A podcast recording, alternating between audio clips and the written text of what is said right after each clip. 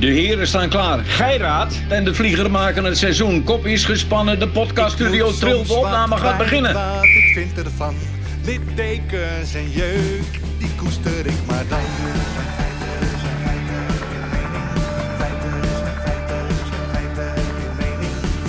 Duidelijk en luid, riemen vast vooruit, onze mening.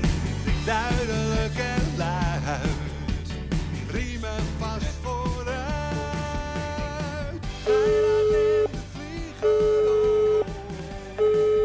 Muito bom dia, senhor Geiraat. Muito bom dia, kapitaal de Vlieger. En muito bom dia, Camerado Nuno. Nuno! Ja, dames en heren, lieve luisteraars. Varentje zit weer in de auto. Ik rij nu van, zeg maar even, Lagoa naar Lissabon. Ja, hoe zal ik het noemen? West. Hmm. Waar we, ik zit met een bankier, een Portugese bankier. Verantwoordelijk voor het zuiden van het land. Hmm. We gaan naar het hoofdkantoor om te kijken of we een bank kunnen beroven. Ja, nee, maar dat is wel een belangrijke afspraak. Want ja. hij verstaat, even voor mijn informatie geen fout te maken, Erik. Hij verstaat geen Nederlands, toch, die gast? Well, Mr. Nuno guarantees that he doesn't understand Dutch. Oké. Ja. Dus, maar even voor mijn duidelijkheid, Erik. Je gaat er naartoe om een hele belangrijke deal af te maken. Dus ook in mijn belang dat lukt. Ja. Maar ja. Waarom? Ja, ik zit altijd een beetje toch op het achterhandje. Dat weet je toch wel. Ah, we zijn weer aan het commissievissen. Ja, Geiraat is weer aan het commissievissen. Nou, maar Erik, kijk. Ik moet een Alpe d'Huez beklimmen. Ik moet echt nu een Alpe d'Huez beklimmen. Maar, ja, oké. Maar doe dat dan zoals Peter Winde dat ooit deed. Gewoon met durf, met moed, met aanvallen. Ja. Geen doping, zoals die Rasmussen dat ook deed. Gewoon clean. Aanvallen en een beetje humor. Kijk, die Nuno die naast jou zit. Ik begreep dat hij een grote fan is van Sporting Lissabon, hè? Nuno is een big fan of Sporting Lissabon. Oké, voor all the Dutch listeners, we have a small president. Ik hoop dat hij een beetje tegen humor kan en dat hij nu niet uit de auto gaat stappen. We have a small president... voor our friend Nuno van Portugal. Jossi zit op de andere kant van de lijn. Jossi, druk maar op de knop.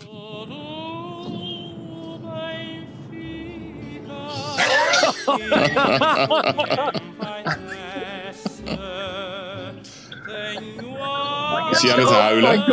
Ja, kijk niet uit.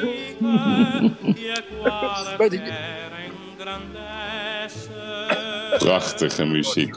Een torture, he says. Een marteling? Een marteling. Een torture, he says. Ja, dames en heren, ik snap het wel. Maar het is een heel mooi nummer, Erik. Heb jij wel eens in het stadion gezeten? Ja, Stadion de Loos. Prachtig. Geniet er even van. Prachtig, dames en heren, dit is het eigenlijk het lied van Benfica. Oh my god, zeg Nuno. Oké,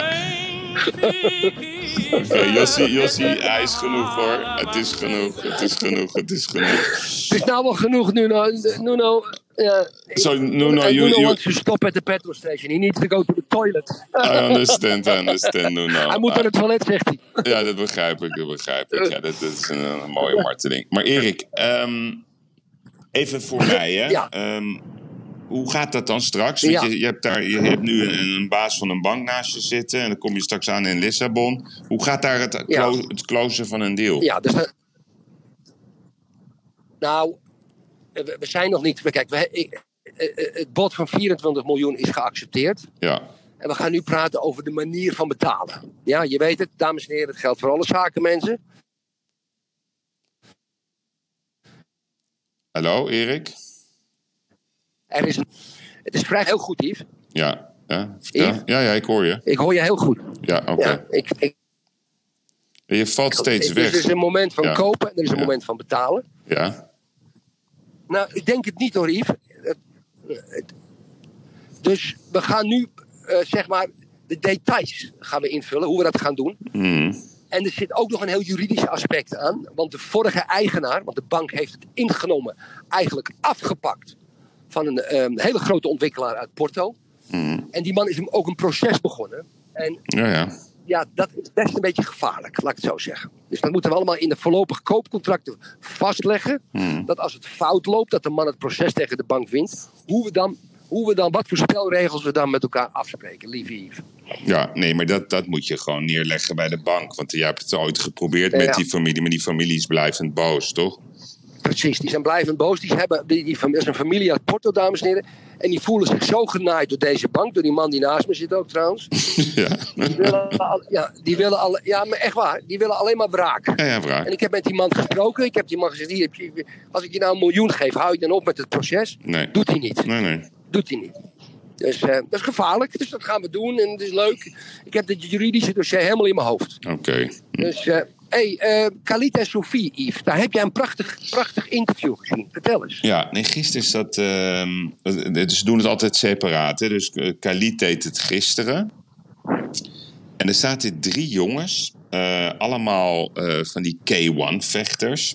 Jonge jongens. Als je ze zag, ze zien uit als keurige jongens, maar in de ring, jongens, zijn het echt machines en de erop en erover gedachten.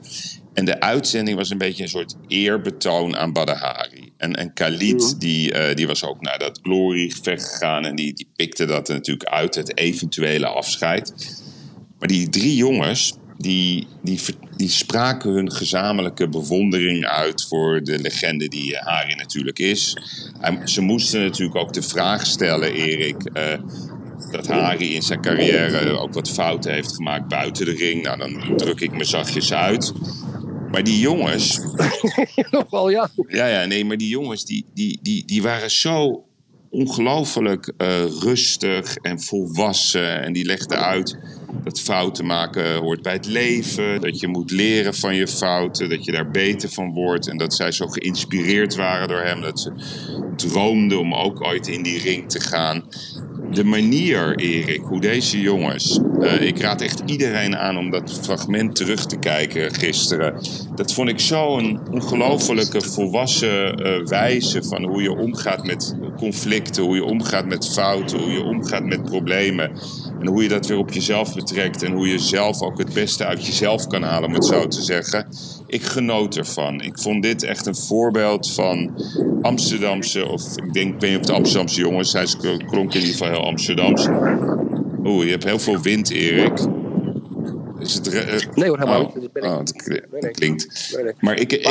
Maar Marokkanen. Ja, of Amsterdammers met Marokkaanse roots, hè, zoals dat heet.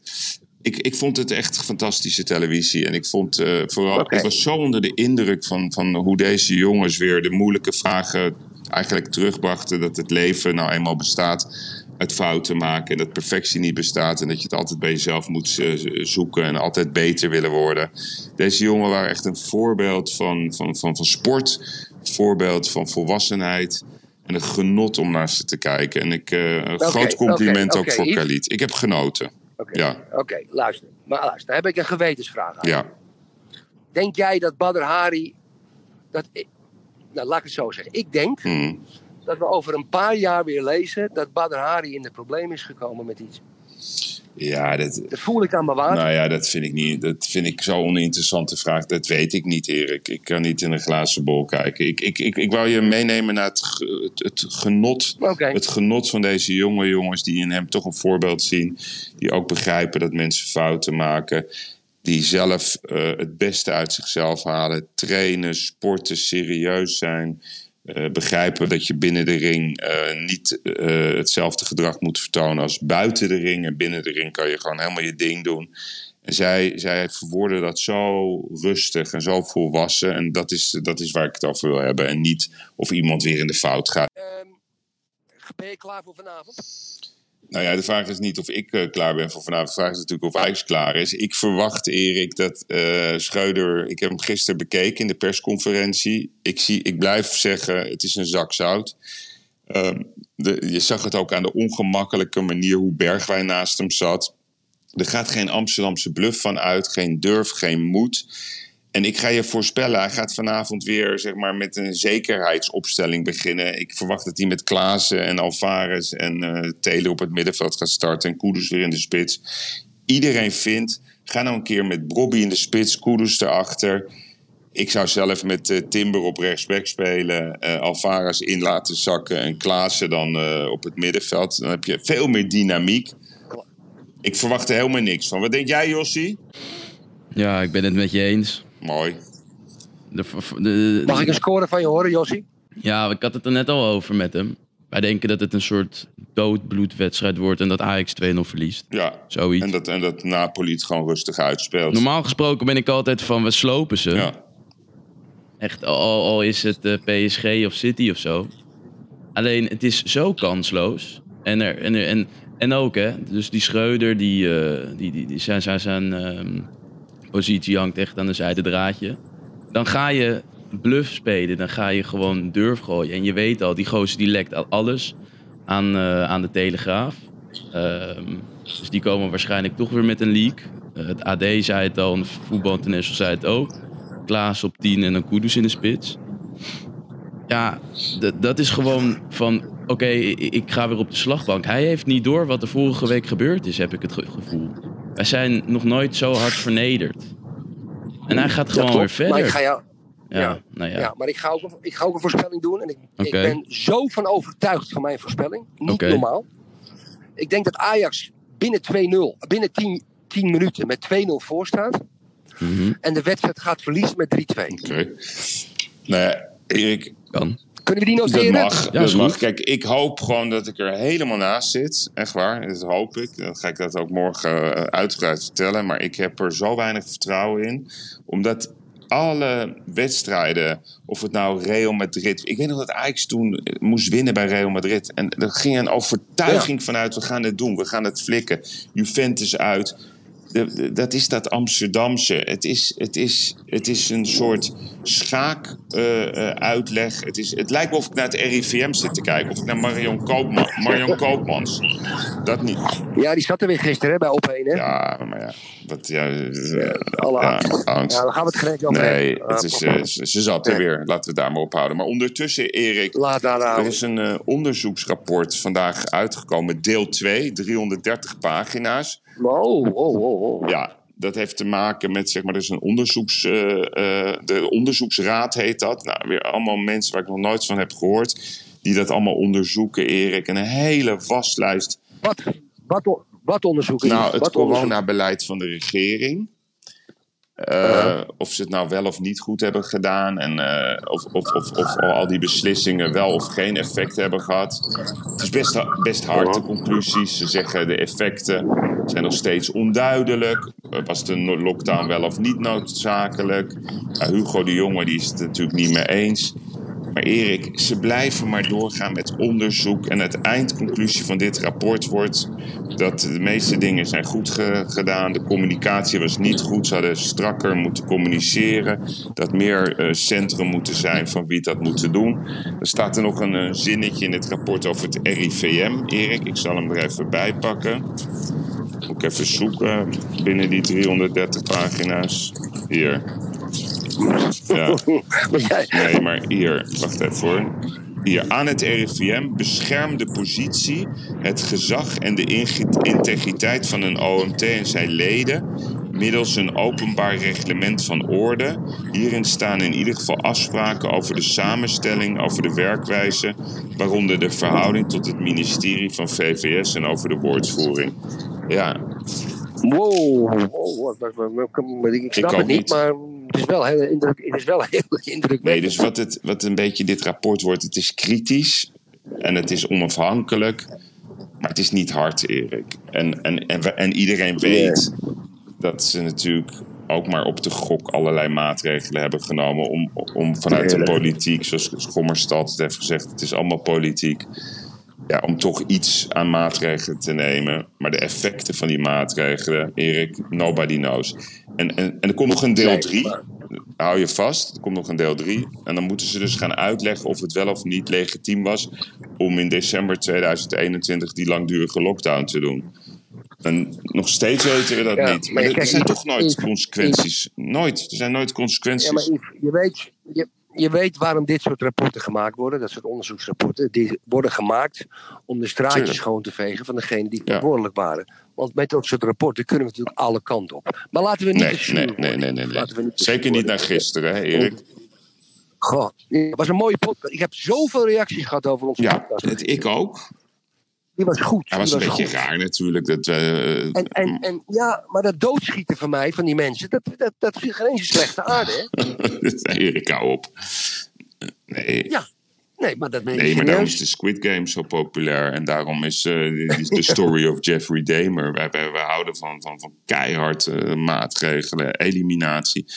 Alleen, ik vond het idee gewoon heel mooi en prachtig. En je kreeg steun, hè, Erik, van een of andere influencer in Amerika met 1,6 miljoen volgers.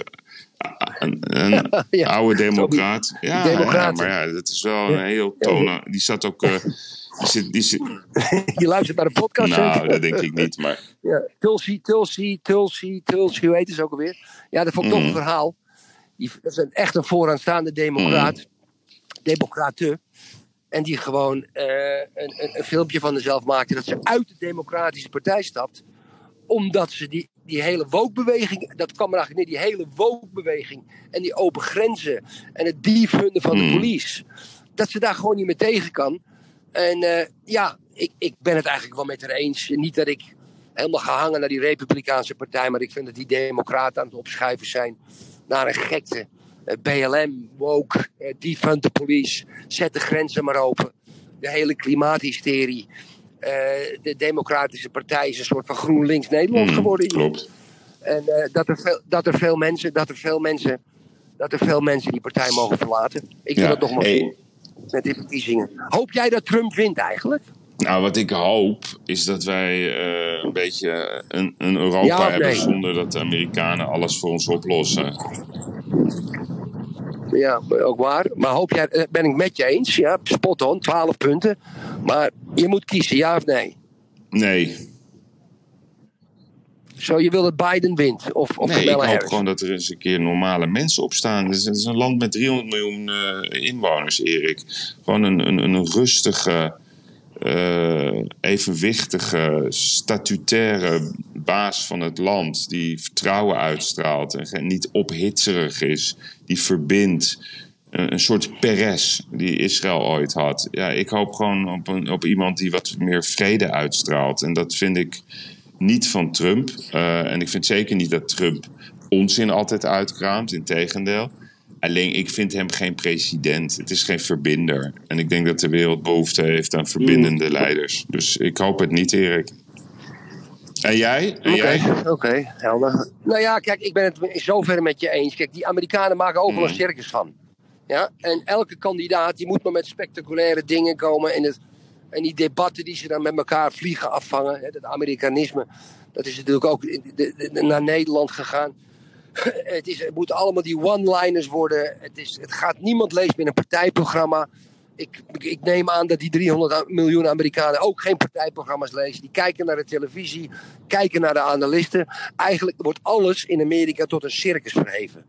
En daar ben ik... Ja, dat is niet goed. En inderdaad, wat zou het fijn zijn als er een wijze leider, man of vrouw opstaat, die zegt: jongens, ik ga niet mee in het circus. Ik heb geen zin om jullie te gaan vermaken met one-liners en jullie maar voedsel voor een paar dagen te geven. Dat hele media, NBC, ABC, CNN, daar maken er één grote... Het is allemaal handel, het gaat allemaal om geld, het gaat allemaal om reclames. Ik zou dus graag willen dat in Amerika jij bent helemaal tegen handel, hè? Reclames en zo. Dat is niet jouw cup of tea, hè? Nou, ik ben voor reclames, want programma's moeten betaald worden. Maar het gevecht om de kijkcijfers heeft ook te maken met het gevecht om wie het debat mag uitzenden op de verkiezingen. En daar hangen weer prijskaartjes voor adverteerders aan. Dus het is eigenlijk alleen maar handel. Ook iemand die het land moet besturen. Nee, dat vind ik niet goed. Oké, maar goed, aan de andere kant, ja, dat is nou helemaal zo. En dat is zo zitten media in elkaar. Hey, even iets heel anders, hè, Erik. Het dossier Frits van Eerd. Ja, nee, heb ik er niet op gehoord. Vandaag, pagina 9 in het Financieel Dagblad. FIOD vroet in sponsordeal tussen Jumbo en Courier. Nou, het is precies wat ik altijd heb gezegd. Kijk, die man heeft zo'n groot sporthart. Die steunt alle sporten. Die heeft de schaatsport gered, wielrennerij, maar ook de motocross. Nou, en wat blijkt nu? Want nu is daar heb je Björn Kuipers trouwens. Maar ja, die moet maar even geduld hebben. Wat blijkt nu? Dat de FIOD is aan het doorvragen. Er is dus één van de verdachten. Die zat in zaken met die Theo Eggens. Hè, die handelaar in auto's. En die heeft ook die man heeft ook een connectie gelegd met Frits van Eerd. En dus Jumbo heeft dat de motocross gesponsord. Dus ze willen nu weten hoe die sponsordeal zit tussen de Jumbo en die man. En dan is de tweede vraag is natuurlijk of er sprake is geweest van kickback. Ik zeg je nog steeds, dat is het hele verhaal van Frits van Eerd. Of hij misschien... Daar hou je hem toch niet een week van vast? Maar dat heb ik altijd gezegd. Maar dit is echt dat scenario dat de voorbeelden gesteld moeten worden. En daar zitten dan, ik weet niet hoeveel mensen zijn hiermee bezig. En dan straks komen we tot de conclusie dat ze iets fout hebben gedaan in die sponsordeel. Moet je dan het hele land gek maken en het hele Jumbo waar 100.000 mensen in dienst zijn, Erik. 100.000 mensen, 10 miljard omzet. Come on. Ja, maar we moeten toch, ik ben het helemaal met je eens. En het zou een schande zijn als ook Frits van Eerd een van de zoveel voorbeelden is die als voorbeeld gesteld worden door de FIOD, de Belastingdienst en wat dan ook. Maar we moeten het hele dossier afwachten. We moeten het onderzoek weer afwachten. Ja, ik zeg het zelf ook eigenlijk. Ja, je hebt nog gelijk, ik trap ook wel in die val. Maar waarom gaat Van Eerd... Maar wat Van Eerd ook... Nee, maar dat is ook heel verstandig, want dat heeft geen zin. Dus je moet je mond houden. Als je geschoren wordt, moet je stilzitten, zoals dat heet. Nee. Weet ik niet. Ik heb ooit mijn dossier op internet gezet bij de Telegraaf. Weet je waarom? Omdat ik niks verkeerd had gedaan, Yves. Erik. Ja, omdat het zoveel belangen. Dan zeggen ze, wacht het nou even af. Doe even rustig. Hij is ook teruggetreden in het belang van de onderneming. Je kan toch niet winnen van de overheid. Dat weet iedereen. Dat weet jij. Dat is een kansloos. Dat is echt David tegen Goliath. En als je wint, krijg je na 20 jaar je gelijk. En dan? Ja. Het is gewoon... Ja. Wat? Ik ga nu ook... Ja. Wat ga je? Ja.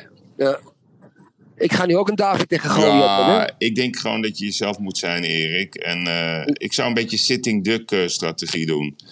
Gewoon veel vragen stellen. Dat zei de notaris ook al. Laat ze eerst maar eens even praten. Kijk, het feit dat... Ja, want ik liep natuurlijk gisteravond al aan de keukentafel. Aan de keukentafel liep ik natuurlijk al hoog van de toren van blazen. Wat ik allemaal tegen ze zou gaan zeggen. Ik krijg daar nooit koffie, hè. Daar heb ik altijd zo'n geurens op in hier. Een groot kantoor krijg ik geen kopje koffie. Wat heb ik willen doen? Heb ik allemaal van die Nespresso-cupjes in mijn binnenzak van mijn kostuum willen doen. Maar soms is zwijgen beter, stilte is goed. Kijk, je had Max Abraham. Ken je die nog? Die grote vast... Ja. Goh. Weet je wat zijn strategie was? Hij deed altijd net alsof hij er helemaal niks van begreep. En die man had dan, ik weet niet hoeveel panden in Amsterdam. En dan ging hij altijd zeggen, ja, maar hoe werkt het dan? En wat is dan de bedoeling? Altijd dat... Totaal onwetende. En dat zou ik doen. Maar wat is dan jullie bedoeling? En waarom willen jullie dat ik het doe? En wat zijn jullie risico's? Alleen maar vragen stellen, Erik. Laat ze het project aan jou verkopen. Dan komt de korting vanzelf. Nog één vraagje over... Nog één vraagje over nivelleren. Kijk, Portugal is een heel erg sociaal-democratisch land... maar vandaag spreekt de baas van oud-directeur van het CPB, Koen Teulings.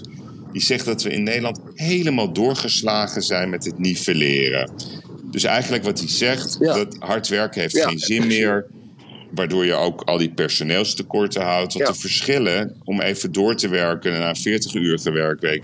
of gewoon een uitkering pakken, die lonen niet meer... Hoe kijk jij daar? Heb ik gelezen, Nou ja, als ik het moet vergelijken met Portugal, de uitkeringen zijn zo laag. Iemand krijgt het minimum salaris, dat is €600 per maand. Dus hier heeft het wel zin om te werken. Ja? Maar kijk, je hebt hier twee systemen. Dus het ambtelijke systeem. Ambtenaren, politici. Veel corruptie, omdat ze te weinig verdienen. Kleine corruptie ook. En ja, die kunnen niet ontslagen worden. Wat ze ook doen, niemand draagt hun verantwoordelijkheid. En dan heb je het tweede systeem. Dat is de private sector. En dat zit elkaar de hele tijd aan het bijten. In Nederland ligt dat dichter bij elkaar. Ja, maar ik heb het stuk van Teulings... ik heb alleen de koppen gelezen. Maar het is natuurlijk een schande voor Nederland... dat werken gewoon niet meer loont. En om niet te werken en een uitkering te krijgen... Ja, daar zit bijna geen verschil in met werken. Maar ik snap de domheid van de politici niet... om dat toe te staan. Dat is mijn punt.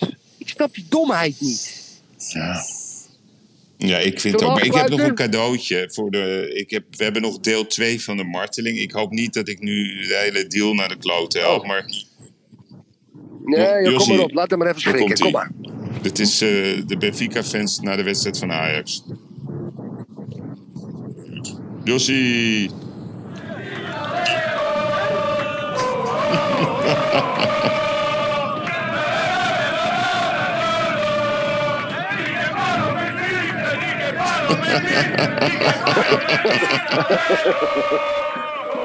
Now, I have a discount now for 5%.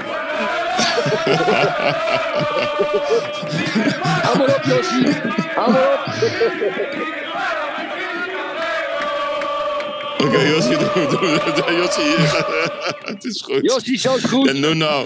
Nee, we gaan even door. We are Sporting Lisboa fans. You have to understand that. And this is the way how we can... solve our pain of the loss of last year against Benfica. It still hurts. And I hate Benfica. And I have another friend in Amasau de Peres, also Nuno. And I cannot talk about Benfica. He gets very angry. You understand that? I understand that, but liking Benfica is a very, very, very bad taste. Very bad taste. Hey, no one is perfect. Very bad taste. I totally agree. Nou, Erik, veel plezier daar. Maak hem af. Maak de deal. En green and white. Nuno. Oké. Een mooie dag, jongens. Bye-bye. Hoi. Bye-bye. Groetjes. Dag luisteraars.